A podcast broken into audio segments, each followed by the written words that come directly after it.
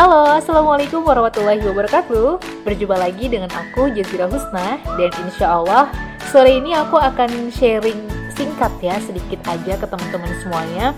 Terkait, terkait apa nih? ya, aku mau sharing soal dream ya. Jadi setiap dari kita, itu kan pasti memiliki tujuan masing-masing ya. Kita semuanya punya hope kita punya impian masing-masing yang itu sangat ingin dicapai Nah, tapi di dalam proses untuk meraih mimpi ini ada ya lingkungan yang memang memberikan support penuh, dukungan kepada kita. Kedua ada orang-orang yang justru tidak memberikan dukungan bahkan berniat untuk menjatuhkan karena mereka mudah iri dengan pencapaian apa yang sekarang sudah kita miliki gitu. Sering banget ya dan itu sangat uh, sangat menguji sekali di dalam proses untuk bisa mencapai tujuan dan harapan yang kita ingin capai.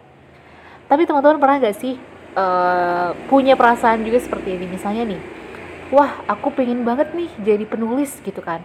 Ya tapi penulis bestseller udah banyak gitu. Emang aku bisa uh, apa namanya nantinya uh, berada dan bisa berkontribusi di tengah-tengah penulis senior yang dia udah punya banyak karya bestseller itu yang pertama.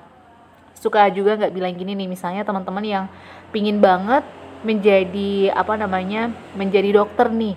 Wah aku mampu nggak ya jadi dokter gitu kan? Wah udah pelajarannya banyak terus aku juga pas-pasan gitu kan? Mungkin nggak sih sebenarnya gitu? Terus ada juga nih wah aku pengen banget nih jadi pengusaha gitu kan? Jadi pebisnis yang nantinya bisa punya banyak manfaat untuk orang lain tapi sekarang aku masih recehan gitu kan hasilnya aku juga masih stagnan aku masih di sini di sini aja gitu. Kira-kira bisa gak ya aku kayak para pebisnis yang dia udah punya omset miliaran tuh bisa nggak ya gitu kan? Sering ya kita kayak gitu. Terus wah aku pengen banget nih jadi content creator.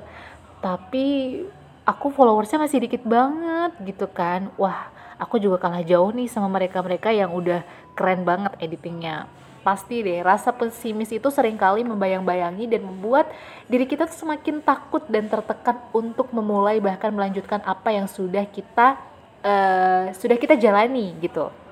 Dan teman-teman, satu yang harus uh, apa namanya kita ingat bahwa semua hal yang justru apa namanya mematahkan semangat kita itu harus benar-benar dihilangkan secara cepat.